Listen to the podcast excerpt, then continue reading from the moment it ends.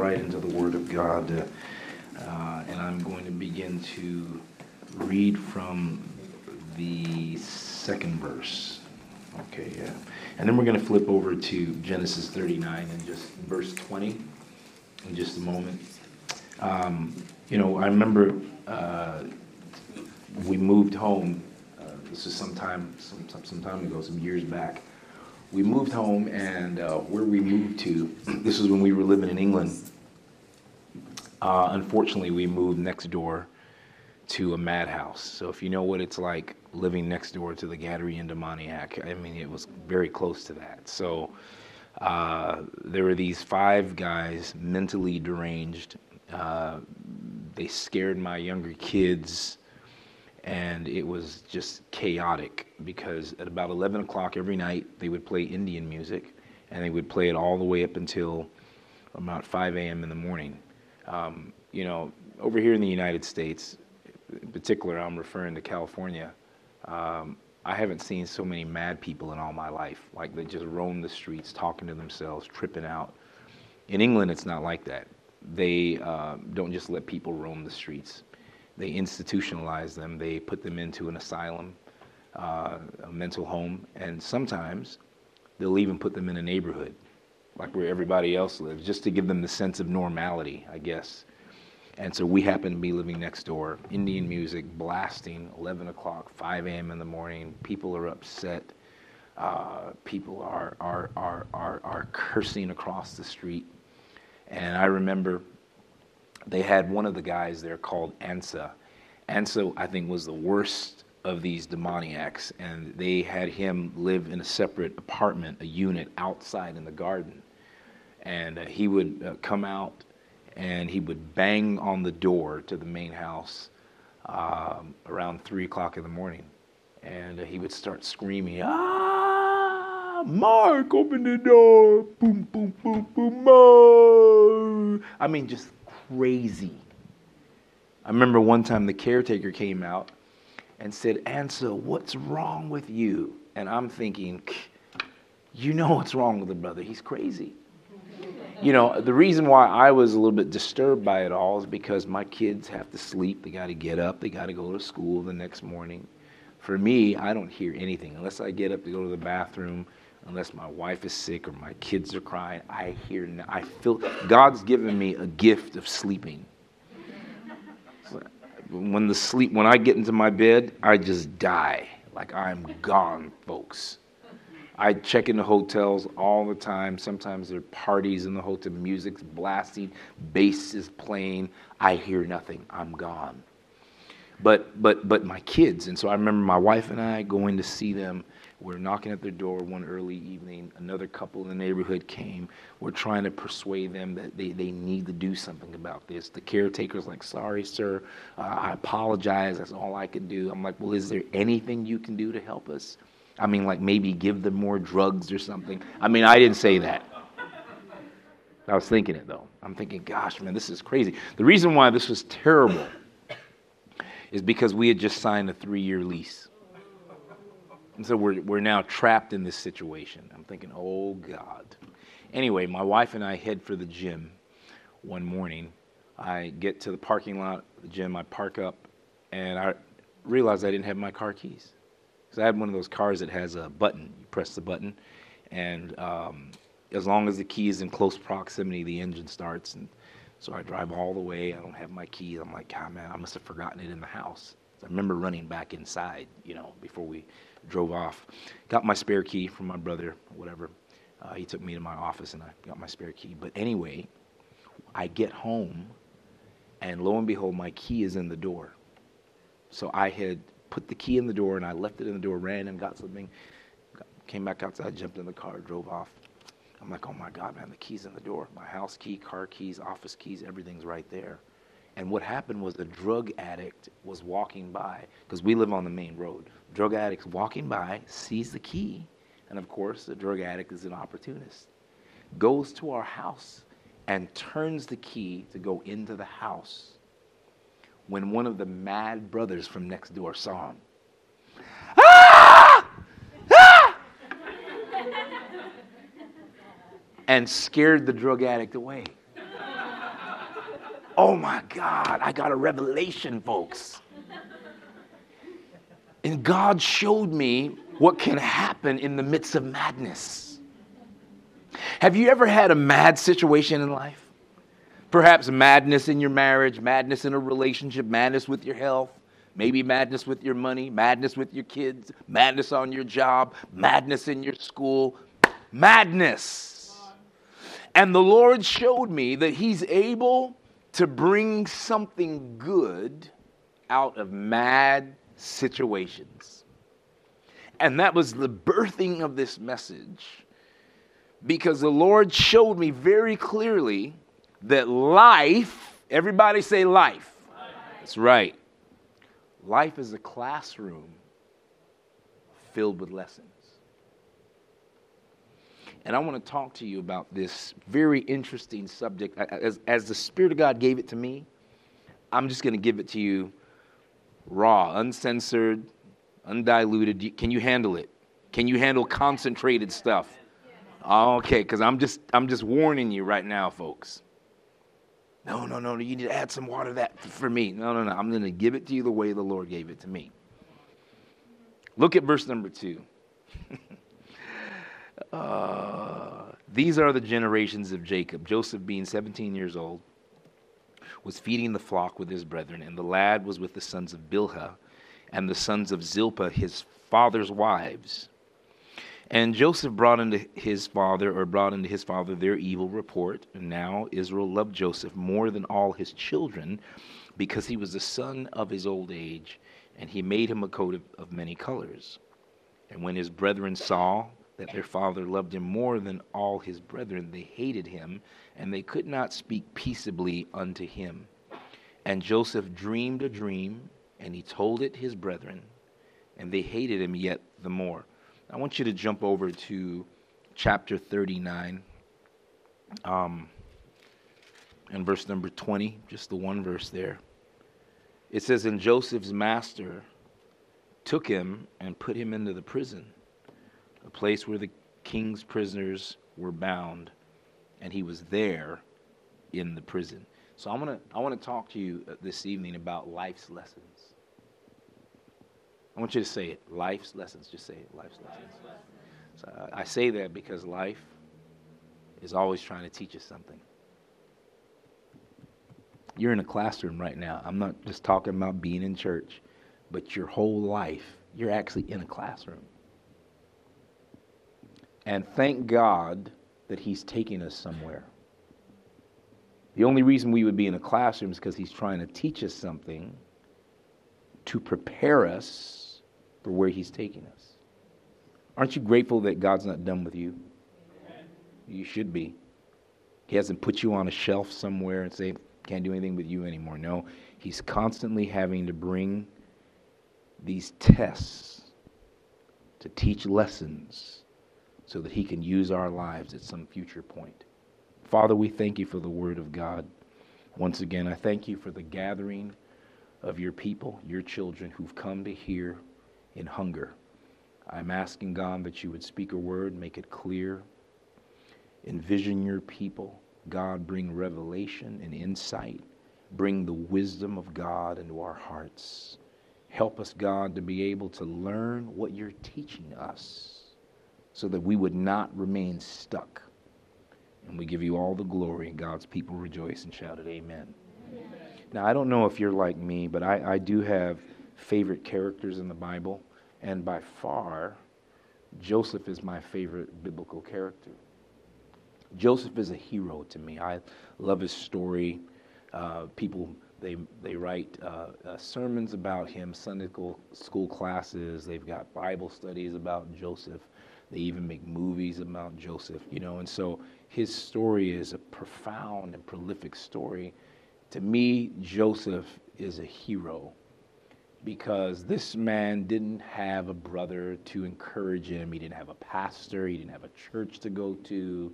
He didn't have revivals like you all have. He didn't have a conference to attend, nobody to call. He had no Bible to read, no Christian music to listen to, He couldn't go on YouTube and listen to sermons and encourage himself. Uh, and yet he's sitting in a dungeon and does not deny God.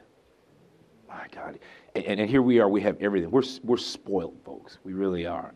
We complain about everything, upset about this, and unhappy about that. Joseph had nothing, and yet he is suffering such great uh, distress and trauma in his life, uh, but never turns his back on God. I love this man. I can't read his story without being deeply moved. Matter of fact, every time I read the story of Joseph, oftentimes it drives me or draws me to tears because it's so moving to read this man's life. And if you know anything about typology, Joseph was a type of Christ. He was a type of Christ. Whether it's you want to look at it from the rejection of his brothers, like Jesus was rejected, to uh, uh, uh, him uh, being being imprisoned. Uh, as, as Jesus went into the prison, the Bible says, uh, we know about his suffering, like Jesus suffered. and the Bible tells us that he saved the known world as Jesus has saved the world through his blood. So he was a type of Christ.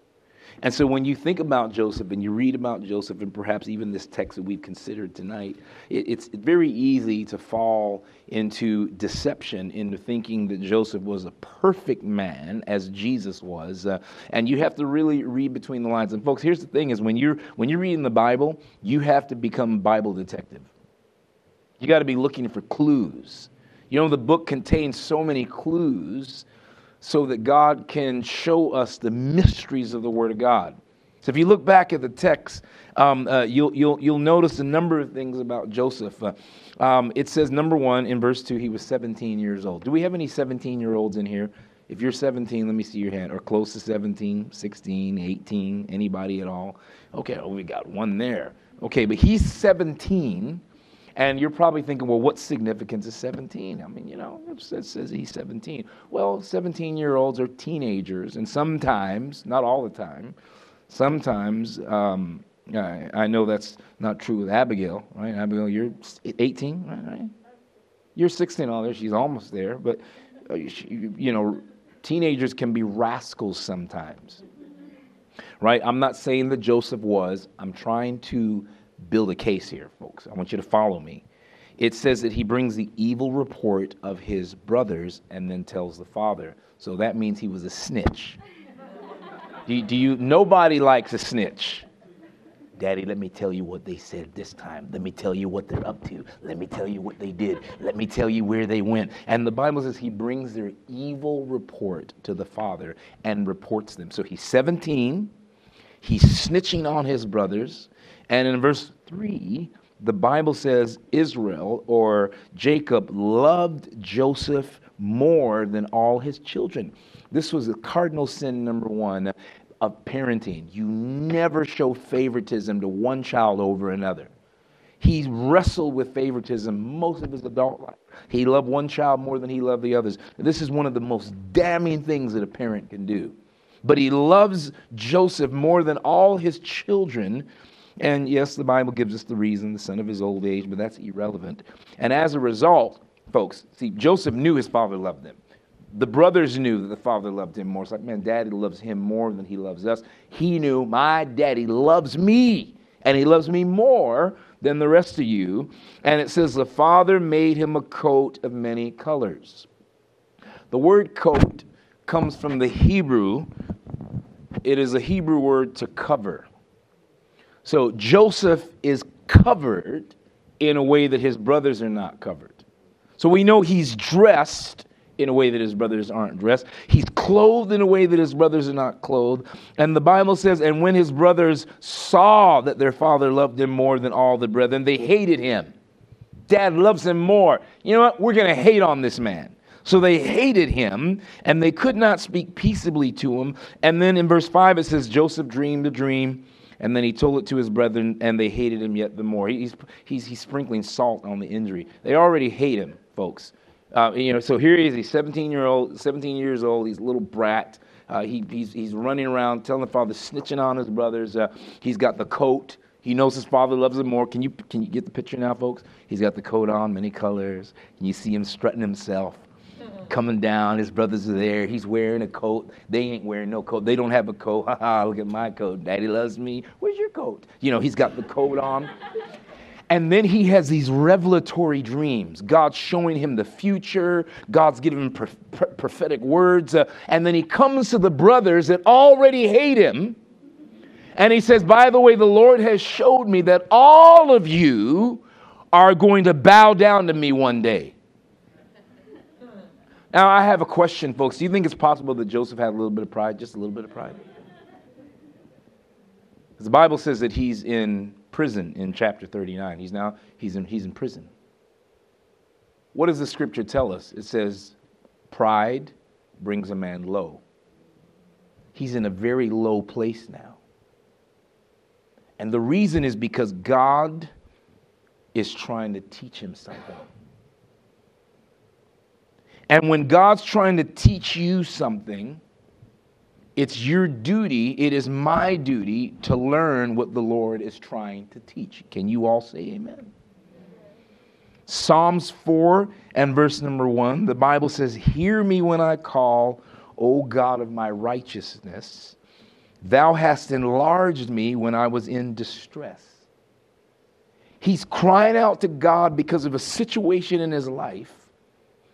And he says, You are the God of my righteousness and I'm asking you to hear me when I call on you. And then by revelation, he says, You have enlarged me when I was in distress. Come on, say it. Distress. Say it. Distress. The word distress is a Hebrew word that means a tight place. I'm in a tight place. I feel restricted. It's hard to maneuver. It's hard to navigate. I feel stuck here in this place called distress. And the Bible says, uh, when he was in distress, then God came and brought the expansion. That's incredible to me, folks, because most people they start to panic. It's distressful. You don't understand what I'm going through right now. It's so it's so hard, excuse me. I've got all these situations, these conditions I'm dealing with. Yeah, I feel so tight. I feel so pressed. Uh, and the Bible says, in that moment, in that season, God comes and He brings the enlargement. He's telling you not to panic. He's telling you not to worry. He's telling you not to be fearful. He's telling you that He's trying to teach you something out of life circumstances. Because, see, life is a classroom, folks, filled with lessons. It's tragic when we're not learning those lessons. You're navigating your way through life, God's trying to teach you things, and you're failing to learn. One of the worst things that could happen to you is to come to the end of your days and to have never learned the things that God has been trying to teach you all your life.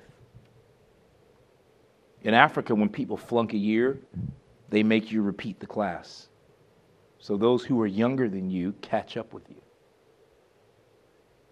Over here, they, you know, it's, it's different. In the West, the educational system is so different. They, you know, they got same class, but then they grade people. These are the smart kids. These are the dumb kids. But they're all, and they just push everyone, and they just, you just Come on, let's get you graduated. Graduate the dumb the dummies. Just just let keep Africa, they make you repeat the class, and if you keep repeating, if you're not careful, you will grow a beard in class. Ladies, too. I've seen women with beards, trust me. I know what I'm talking about. Have you ever been to that place, folks? Where you say to yourself, man, it seems like I've been here before. God, it seems like the situation is exactly the same as it was in the past. Yeah, it's called deja vu. And you keep experiencing the same thing, and it's almost like you feel trapped and you can't break out of this endless, monotonous cycle. And you keep repeating the same thing again and again and again and again, and the lesson is not registering. Look, folks, I was, it was a Sunday at the end of the service. I remember I was standing at the back of the church, people, you know, um, uh, visitors, new converts, just church folk, just talking to people. So I'm there, I'm talking. This young lady comes up to me, you know, she wasn't a member of our church. Oh, Pastor, thank you for the message today. And, and you know, I'm not from your church or the Potter's house. I, she told me she was from the Midlands somewhere, and she said that she, uh, she, she wanted, was visiting friends and family, went online, found our church, came out to it. Uh, and uh, so she starts telling me about her church back home, her pastor, uh, the role that she played, and all this, da, da, da, da, da. She's telling me all this stuff. Uh, and then she says, you know, but everything got messed up. I said, what are you talking about got messed up? She says, yeah, it all got messed up. Cause, cause you know, excuse me, I got desperate. I wanted a husband. I want to get married. I want to have a family. And so, so as a result, you know, this guy, you know, there's always this guy, this guy who wasn't even saved, starts talking to her, calls her, don't ask me how he got her number. Somehow he did. Get calls on the phone. Hey, listen, sweetheart, uh, let's get together, you and me. Let's move in together. Come, we'll get pregnant, have a baby. We'll get married. We'll have a family. We'll live happily ever after. He makes all these promises. He's pouring out all these promises to this girl and this young girl. I'm waiting to hear that she, she says she slapped him or something, uh, but she said she backslid and moved in with the guy. So I'm watching her. I'm looking at her. We're standing in the back. Uh, she says, "Yeah, I moved in with them, man. I got I got pregnant for him, and, and uh, you know I had the baby, and then, and so I had to ask her. I said, "So did the man marry you?" You know how these brothers they make the promise, but they never really do the. Come on, folks. Y'all are looking at me like you don't know what I'm talking about. I know you know better. I said, Did he marry you? She said, No. I said, So what did you do? She said, I took my baby. I went back to church. I rededicated my life to the Lord. Now, don't you just thank God for second chances? Come on, folks. You're Christians here. You should know theology. Thank God for second chances. Some of us were on our second chance. Some of us were on our fifth, our seventh, our 13th, our 119th chance. But thank God for second chances. She said, but he calls again. And I'm looking at her. That's where once bitten, twice shy. Right? Right, folks? Once bitten, twice shy. That's when she should have changed the color of her hair, changed the color of her eyes, changed her telephone number, moved across town, changed her job. Oh, you didn't hear what I just said, did you, folks? This is where she should have blocked him. Y'all know about blocking culture, and don't you dare say you don't know. Block him on WhatsApp, block him on iMessage, block him in the email, block, block, block, block the pastor. I've been blocked before. Have they blocked? Pastor, I think they blocked you, you know. I can't get through to them. She should have blocked him. But she answers the phone and is telling me, well, we technically are a family. We got a child together, and he's going to make it right this time. So she backslides, moves in with him, gets pregnant a second time. And so I said, Did he marry you? She says, No. I said, So what'd you do? I took both my kids, went back to church, rededicated my life to the Lord. He called me a third time. I'm like, no, he didn't. He said, yeah, he did. I'm like, no, no, no, no, he couldn't have. Yeah, he called me a third time. And I said, what did you do? Well, I mean, look, I got two kids. Uh, man, my life's already. we gotta. I'm just believing this thing's gonna. He's gonna make it right this time. Backslides a third time, moves in with the guy, gets pregnant, has the baby. I asked the question, did he marry you this time? I just kept asking folks. She said no. I said, so what did you do this time? I took all three kids, went back to church rededicated my life to the Lord with all my three kids uh, till He calls me again. And what did you do this time? Well, three kids. So uh, I went back to him, backslid, got pregnant a fourth time, had the four babies. Did he marry you? No. What did you do? Took all four kids, went back to church, rededicated my life to the Lord. Folks, have you ever been to that place? I mean, you might not have, but have you ever been to that place where you felt like giving somebody a backhand? Pah! I felt like giving her a good slap. But you know, number one is I, am a man, I don't hit women. I, I, let me just say that again I don't hit ladies. If you're here and you hit women, we ought to put a sack over your head, drag you out into the desert, and give you the beating of your life. I'm a Christian, I'm a preacher, we protect our women. But oh, folks, I wanted to grab her. And I wanted to shake her. What's wrong with you, girl? Aren't you getting the four times? She has a string of children now.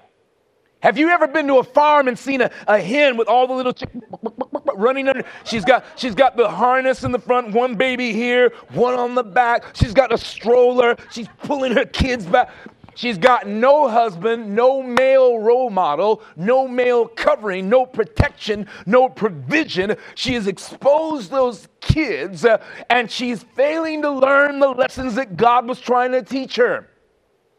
God's trying to teach her patience, but she's not learning. He's trying to teach her contentment, but she's not learning. He's trying to teach her how to resist temptation, but she's not learning. And every lesson God tried to teach this young girl, she failed to learn. And while I was talking to her, I noticed that she was pregnant with the fifth child. Deja vu. And she's stuck in this endless cycle, and she's never able to break out and go north. She's not learning. God, God's trying, hey, listen, I'm trying to be, I'm trying to help you. I'm trying to let you see where I'm really trying to take you, but you won't let me take you. You're frustrating the grace of God because you're not learning. It's tragic, folks where God is really trying to get us from one place to another, but we fail to learn. See, listen, God's trying to prepare Joseph for so many things in his life. You know, we know that, that uh, it, it, down in Egypt, God had to, to teach him and prepare him uh, uh, uh with, with things like administrative skills because of his role that was coming, bilingual skills, management skills, uh, public relational skills. Uh, all these things God had to input into Joseph's life to prepare him for the role that he was taking him. But you know, by God, God had to deal with a lot of other things in Joseph. He's preparing him for a place of greatness as God is you. He is preparing you for a place that's greater uh, than where you are now, that is far beyond uh, where you could ever fathom. Uh, God really is at work in your life.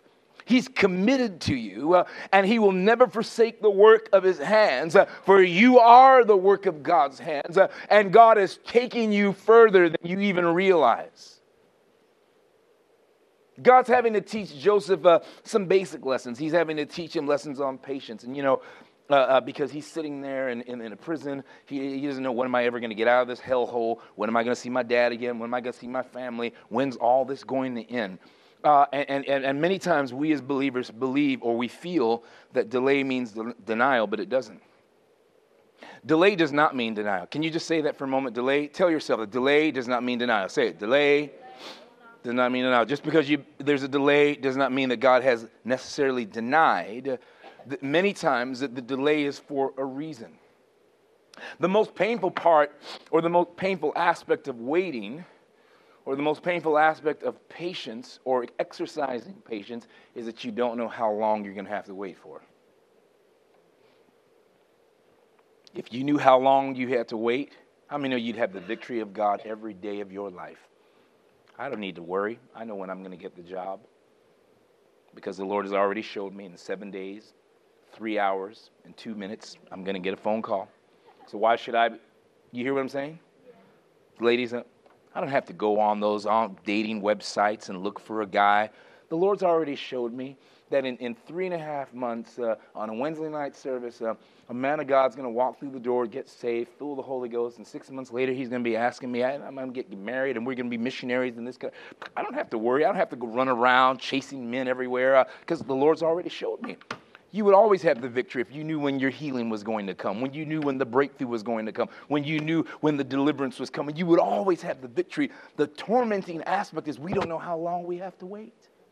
But delay does not mean denial. And God's having to prepare him for this. Look, I got to teach you about delay. I got to teach you about patience. I got to teach you about waiting uh, because I'm preparing you for something greater. My God. See, God had to teach him lessons on provision.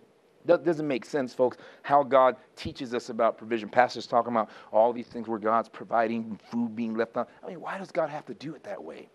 I have so many radical stories about that kind of stuff. You know, I read uh, this one story about Tom Dixon, uh, and um, Tom Dixon was working on his car out in the yard, and, and uh, when he was finished that night, he went back in the house, uh, took a shower, uh, about to jump into bed, noticed it uh, in the morning that he had, had lost his wedding ring. God, man, he gets up in the morning, he's trying to backtrack, trying to figure out where he put the ring, and then he remembered that he was, as he was working on the car, he got so much oil on his, his, and he had a loose ring. It slipped off his his his uh, his ring finger with all of the the waste that he was throwing into the garbage and his ring went into the garbage can. So he rushed outside uh, to, to get the ring out of the garbage can but the dumpster had come and taken the garbage away. So he drove to the, the, the, the dump yard so I got to get this ring by all means. I don't know what that ring meant to. Maybe it was sentimental. I don't know. But he gets there. He starts sifting through the, the refuse, the garbage. He's digging through everything. And Tom Dixon is there for four days. You can look up the story. True story. Four days he's digging through rat infested garbage, looking for the ring. He could not find it. On the fourth day, he gave up. This ring's not here. I've lost it forever. As he's about to turn to go home, he notices $20. My God, $20. What else is in here? He starts digging, digging, digging, digging. He finds a box. He opened it up. It had these old, antiquated baseball cards, 2,000 a number, very expensive. There must be something else here. He's digging, digging, digging, digging. He comes across a guitar uh, with all the strings intact, signed by Jimi Hendrix. Oh my God. He places, what else is in here? This is a treasure. He's digging, digging, digging. He finds another box that had these gold coins. He's like, oh my God. He continues digging, digging, digging. He finds a sack. He pulls the sack out, opens it, and it has 63,000 US dollars. He then goes and takes everything to the police. Uh, they take everything off him, but because they, they, couldn't find the owner of the money, they let him keep the 63 grand. And then he went out and bought himself a new, new ring. Uh, God provides in mysterious ways.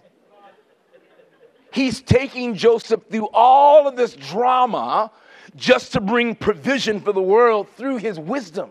God, why do you have to do it that way? Why does his brothers have to hate him, throw him into a pit, have him go through all of that uh, just so that you can provide? This is incredible. Incredible lessons are here, folks. But God's having to teach him this. He's having to teach him uh, uh, the lesson of learning to live with unlikable people. Anyone here ever encountered an unlikable person?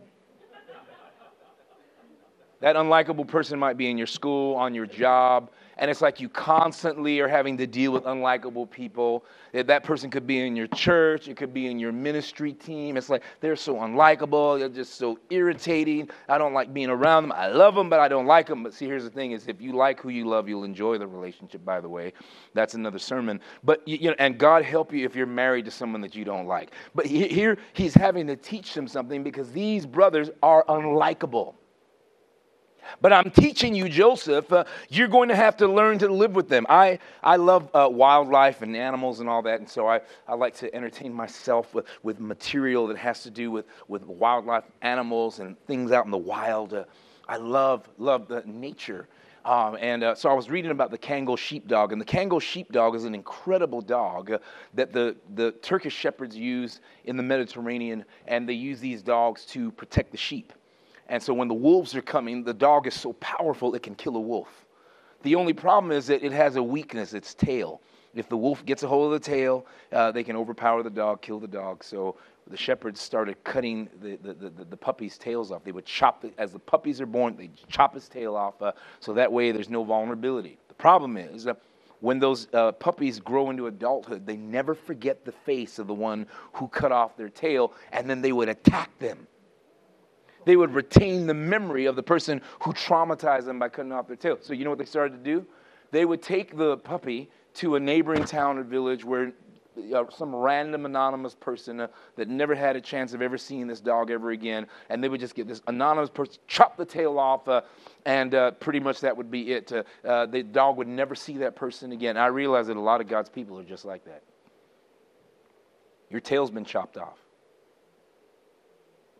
You've been traumatized by something or by someone, and as long as you don't see that person or you don't hear that person's name mentioned, you're fine. But the moment their name is mentioned, you're smiling on the outside, but you know that ugly feeling rises up on the inside. Don't talk about them around me. But you're smiling on the outside. You notice that the people that have a problem with people seem to be the same people that always have a problem with people. And the reason why you can never escape that problem is because you won't learn to live with unlikable people. So that lesson, God keeps putting that lesson right in your face. You're not learning this, you're going to keep repeating this class till you get it. You miss a good place to say ouch, amen, or to slap someone on the back of their head or something. You need to say amen to that. And if you, uh, you, you, I know, I know you understand what I'm saying. And when you get home tonight, even if you can't say amen right now, that's fine. When you get home and you turn the lights off, just nod your head one time. Let me know what you're saying. God's having to teach him, folks. And, and so this is what I want to do tonight in this message. I want to give you some food for thought, which contains three lessons that if we can learn these lessons, we will survive. We'll survive the test of time. We will make it. You know, there are a lot of people that aren't in church today because they won't learn what God's teaching. You will weather the storm. You won't end up as a byword or a proverb or an illustration in someone's sermon one day. Three things. Number one, Folks, learn these lessons. These are, these are some serious lessons right here. Number one, lesson number one people are not good. If you disagree, that's the reason why you have so much trouble in your life. Because you're expecting people to be good. And when people drop the ball on you and they hurt you, people are going to hurt you. They're going to violate you. They're going to backbite. They're going to gossip. They're going to slander. They're going to do things that bring pain and anguish to your soul. People are the result of our stress. Most stress in life comes because of other people. Other people make life difficult to bear. Other people want to make people commit suicide. Other people want to make people leave their family and destroy everything they've got. Other people want to make you stress out. Listen to me here, folks. Uh, you got to get over this because people are not good. Matter of fact, in Matthew, Mark, Mark rather, Mark 10 18, uh, Jesus said, uh, Why do you call me good? There is none good but one, that's God. Only God is good. Come on, let's try to say that. Only God is good. Say it with your mouth.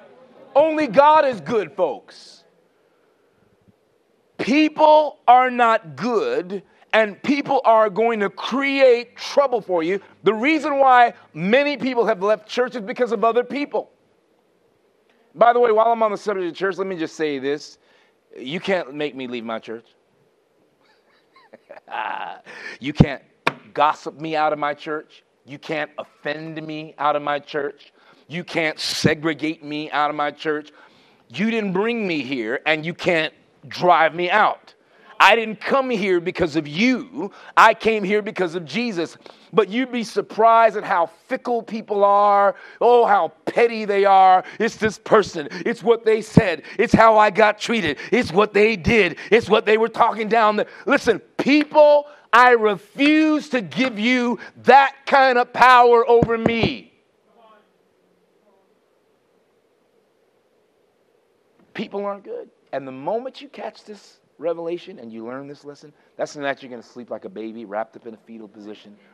And while you're at it, might as well get a hot water bottle, make it a teddy bear, wrap yourself up, cuddle yourself up. You're going to sleep the deepest sleep you've ever slept. All your stresses will be gone. The next time somebody does something foolish or crazy, just say, they're people. what did you expect? They're just, they're just people. Jesus said it, folks. He helped us eradicate this problem. Said, look, people aren't good because you're, you're, you're, you, you have this unrealistic expectation of people are not good. Only God is good. Food for thought number two, or lesson number two, is sometimes you have to put things in the I don't know folder. You have an I don't know folder and you don't use it. Stressing yourself all the time. I need to find out why this is happening to me. I need to know why I'm alone. I need to know why this hasn't happened yet or why this took place in my life. I don't understand why all this is going on. God, I need to find out. You're wasting time. Your life is trickling by, it is passing along, uh, and you're there wrapped up, caught up, uh, and you're fixated on this, trying to figure out why some, some, some, some problem or some issue is, is, is not resolved in your life. I got to know this. Deuteronomy 29 29, secret things belong to the Lord our God, but revealed things are for us and our children. Uh, there are some things uh, God reserves the right to withhold from us. He doesn't have to tell you everything that's going on in your life because He wants you to trust Him. And when you don't understand certain things, uh, you say, hey, listen, God, I don't get what you're doing here. None of this makes any sense, but you know, I ain't going to stress out of this. I'm going to stress over this. I got a life to live. I got a family. I got responsibility. I got to live for God. Uh, you know, some people they comatose. They come. I'm not happy. I'm, I'm coming out of ministry for now because I got to figure out what's going on. My, I'm not coming on outreach. No, no, no, no. I can't make it. I just need time alone. Open up the I don't know folder. Put that thing inside. Pick up your Bible and get on with your Christian life. It was Pastor Warner, my pastor arguably one of the most fruitful men in our fellowship, uh, who broke his back as he answered the call of God, paralyzed from waist down. Him and his wife have been able to have kids almost 50 years in ministry, built a powerful ministry, planted hundreds of churches and missionaries around the world. Has it paralyzed? You know, he's had cancer a couple times. He's had all kinds of wound care. The other day, he fell off the bed in, in San Antonio, uh, broke his leg in two places. Uh, they had to amputate one of his legs. Uh, he's having to deal with wounds all, all the time. Uh, it was Pastor Warner that said sometimes you have to live for God with question marks. So I don't understand this. Draw a big question mark over it and keep serving God with joy. God, I'm going to leave this with you. I don't get this. That's fine. I can live without this thing. I don't need to know. You reserve the right to withhold that information from me. You're God. Live for God with question marks, and that is you need to sometimes put things in the I don't know folder. Number three, you cannot connect the dots going forwards. You can only connect them when you look back.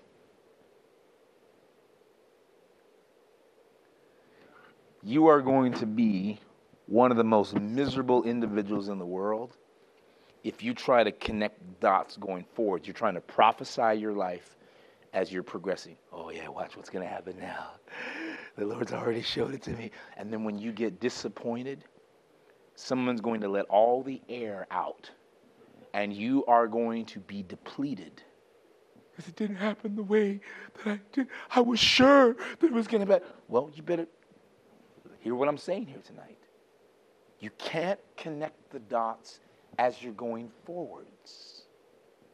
It's only when you get there and you look back, it's like, my, I, oh God, I see it now. That's why. What the Bible says in the book of Ecclesiastes 8, verse 6 to every purpose, there's a time and judgment. Therefore, the misery of man is great upon him, for he knoweth not uh, that which shall be. For who can tell when it shall be? You don't know, folks. You think you can figure it out, but then when it doesn't go your way, it's like, God, what in the world is going on with my life? God, where are you? That's why he's telling you the misery of man is great upon him. You can't live life connecting the dots going forwards.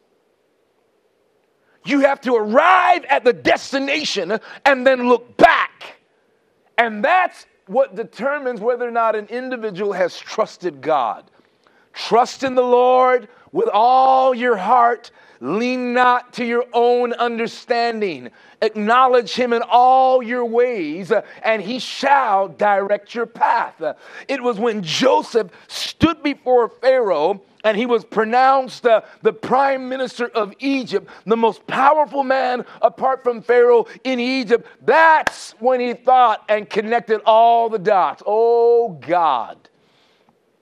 It all makes sense now all of his sorrow, all his weeping, all his pain wiped away in a moment of time.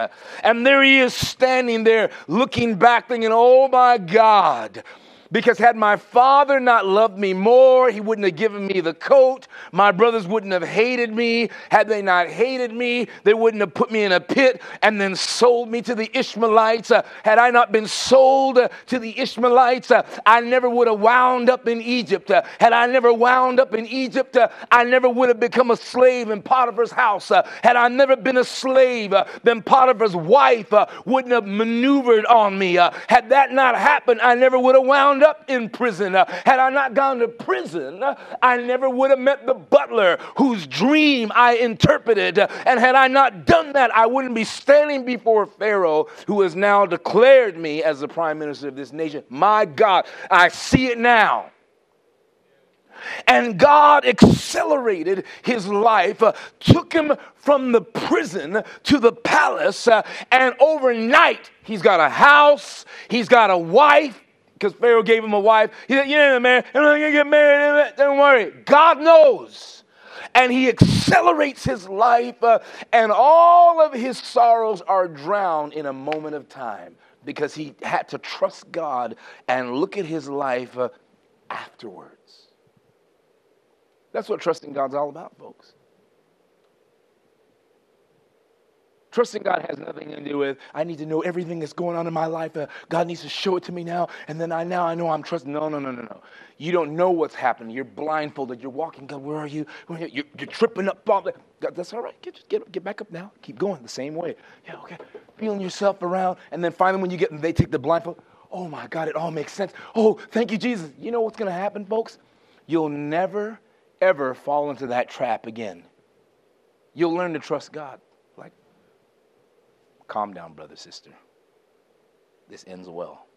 Trust me. If you just trust God through this, right now, confusion, you don't understand what's going on, it's fine. It's always going to work out for your good. No, no, no, no, no, no. You don't understand what I've got. I need to know this. I need to know No, no, no, no, no, no. You know, God knows exactly what He's doing. You think He doesn't know?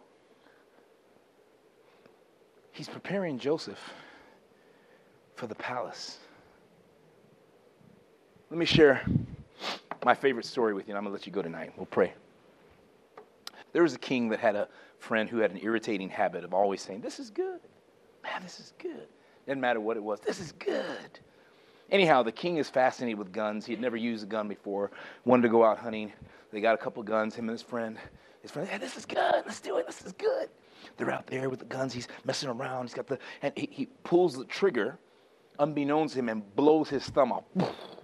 God, man, he's in pain, blood, thumbs on the ground. Uh, and his friends, this is good. And he's so upset with his friends, like, man, you, you know what? You're a rascal. Talking about this is good. I, am your, supposed to be your friend. I'm in pain, and you're telling me this is good. He had him locked up in the palace prison for a whole year. I'm going to show you what's good. The year goes by, and his little stump had now healed. He had learned how to handle a gun. He's now out in the jungles. He's hunting. And he stumbles upon a tribe of cannibals. They captured him. They tied him up. And they carried him back to the little cannibal village where all the cannibal women and the cannibal children were all waiting.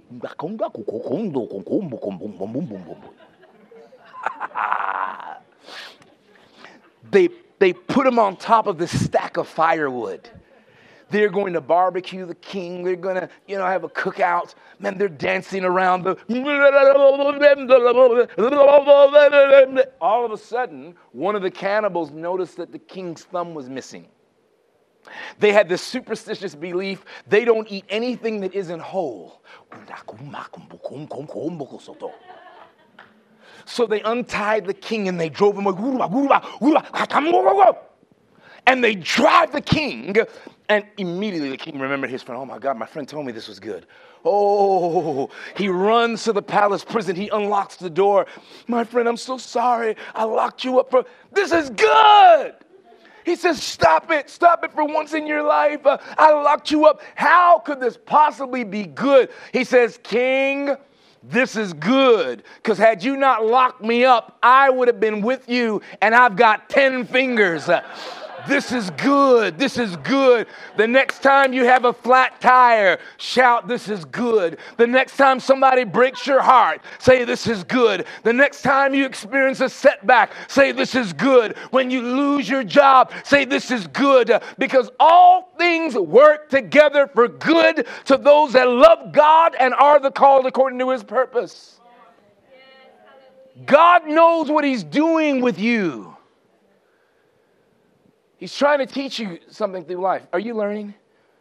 Is God able to get through to us? Because God got through to Joseph. He yeah, man, yeah, humility was not a problem for him anymore.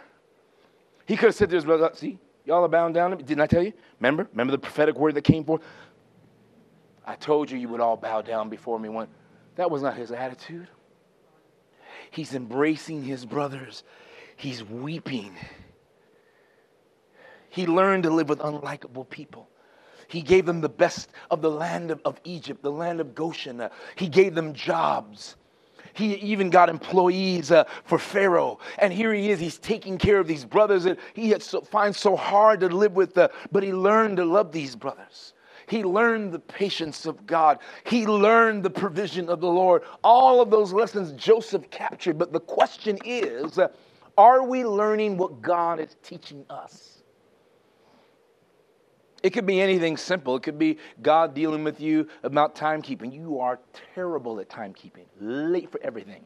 Late for work, late for class, late for your school, late for church, late for meetings, late for appointments, and the only thing you'll be on time for is your own funeral. Oh, you can't be late for that now. You died. So God says, Look, I'm trying to take you somewhere where time is of the essence. Time is essential. You need to get this right regarding time, and you're not learning. For others here, God's just teaching you how to be tidy. You are so untidy, your house is a mess. Your socks are here, tights over there, shoes kicked off everywhere. You open pop people's trunk, uh, and there you get McDonald's wrappers, pieces of pizza, and the whole the hair everywhere. It's like, ah, you won't take care of what you got. God's God wants to give you something bigger, but you, you can't handle it yet. Some of you are bad with money. I'm trying to, I want to give you, there's a role that I got for you that has to do with handling of lots and lots of money. But I can't do that because you're not learning. You can't even take care of the money you have. You live beyond your means. Buy one, get seven free. I got to get it. I got to get it. You are bad with money. Listen, I know it's funny, folks, but this, these are some serious issues here even Christian people in church, they wrestle with this stuff. For others, God's just trying to teach you how to be ladylike. You ain't going to be be a lady. Others, God's trying to teach you to be a disciple. When are you going to be a disciple? You see other men who are disciples and how they carry them. When are you going to get your act together and finally get it? Coming to church week in, week out, month in, month out, year in, year out, and it's going in one ear, coming out the other. It's like you're blind, you can't see and weeks are trickling by, months are passing, years are beginning to escape you, and you're not capturing what God's trying to teach you. And so, hence, you're stuck and you're not moving anywhere.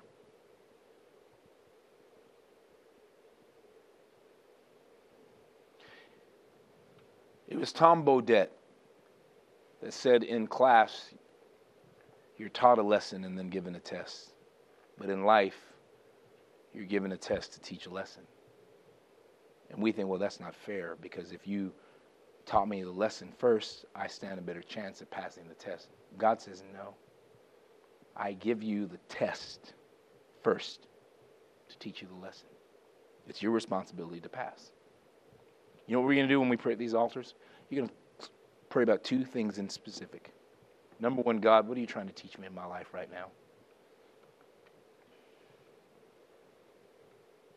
Not, oh, that brother should have been in service today. That sister should have been here. That couple should have been. No, no, no. You should be here. God, they heard it. That's good. God, I'm glad that they heard that. Get him, get him, Jesus, get him. No, no, no, no. Let him get you. Let him get you. The question is, God, what are you trying to teach me? This has nothing to do with anybody else, folks. This sermon is about us as individuals. What is the Spirit of God trying to teach you?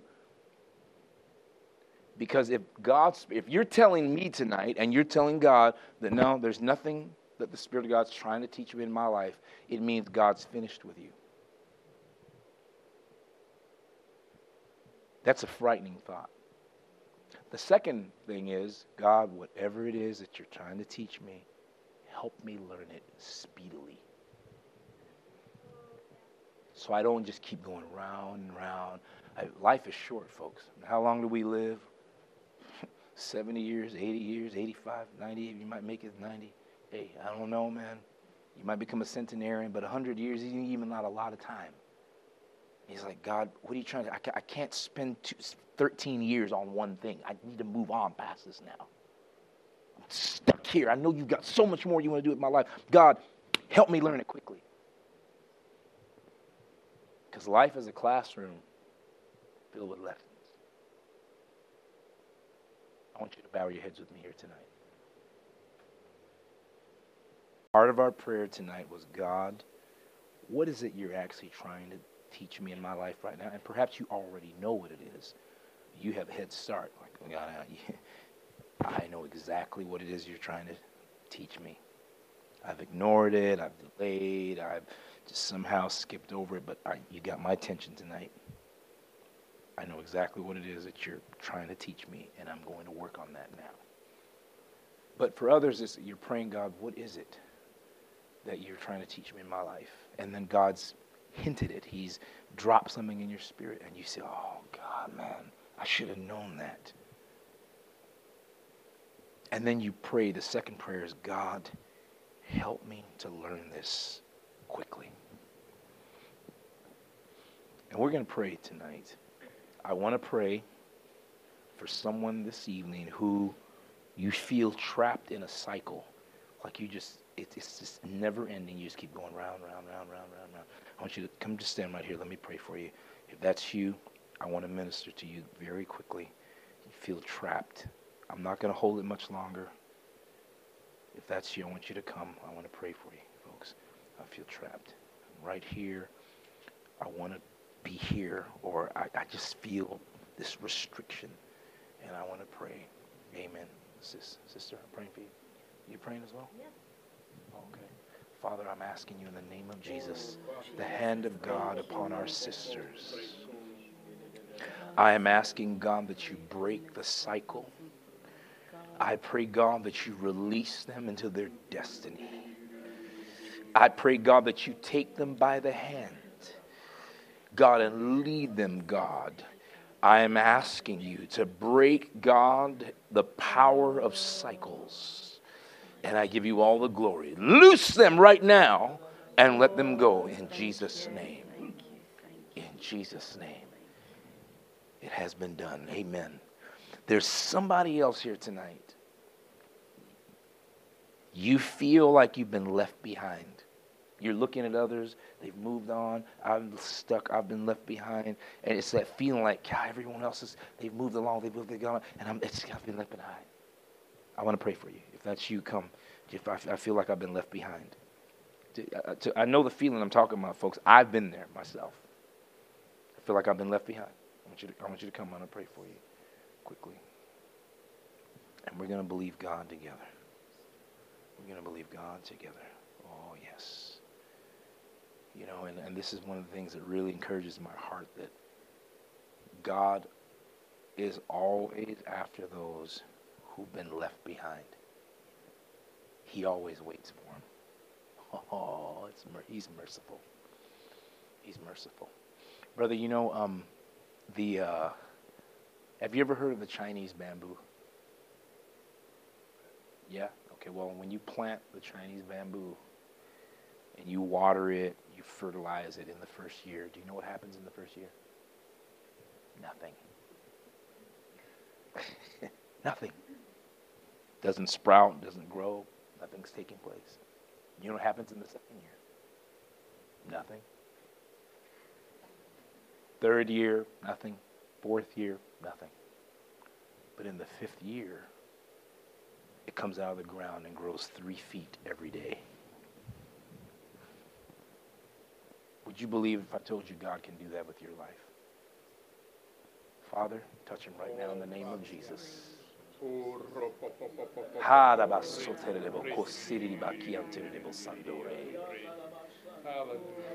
Thank you, Father, for the roots that are going deep down.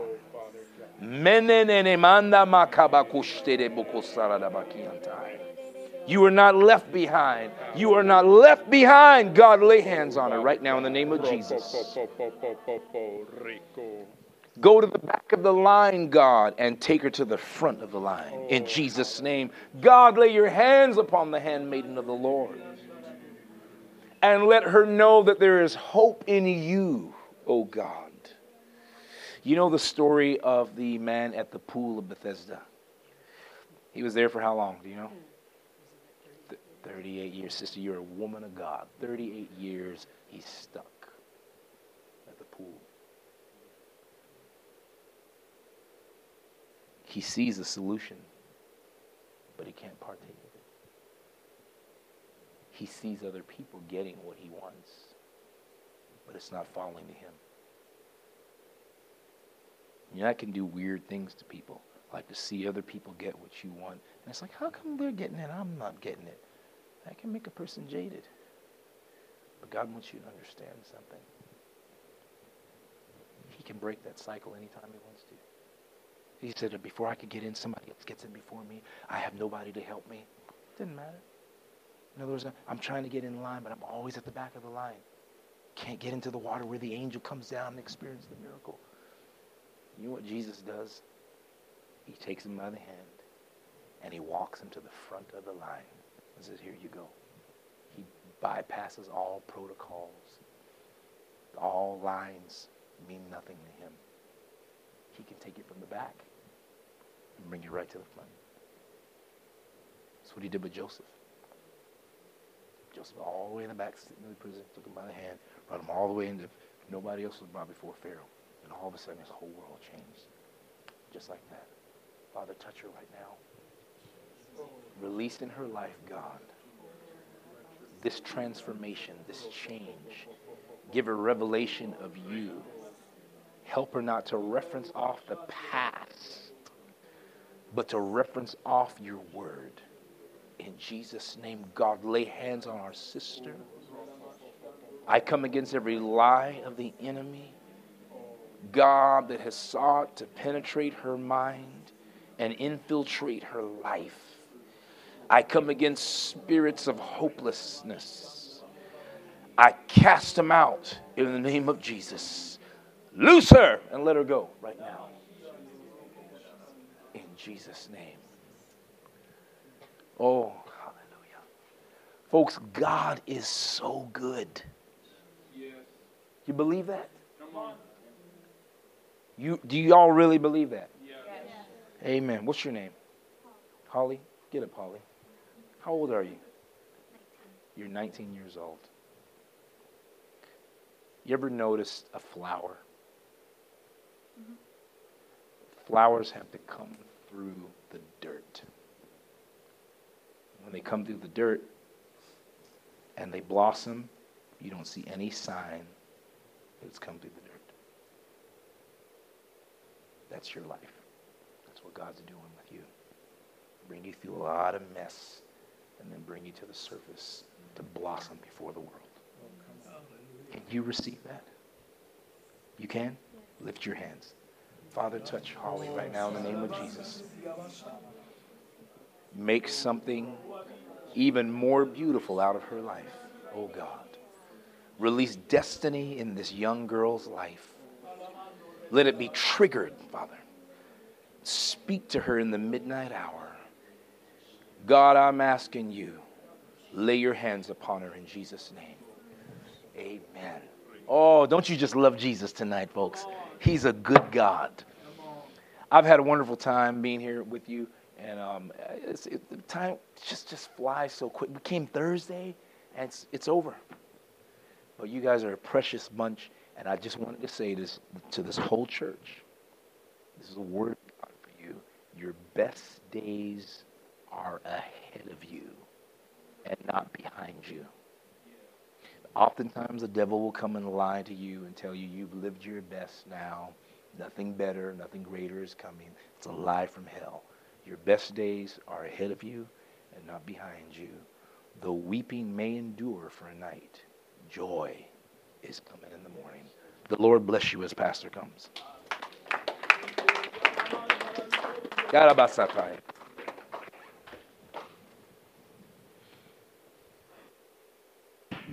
Amen. We've had a tremendous week. Praise God. We can leave refreshed,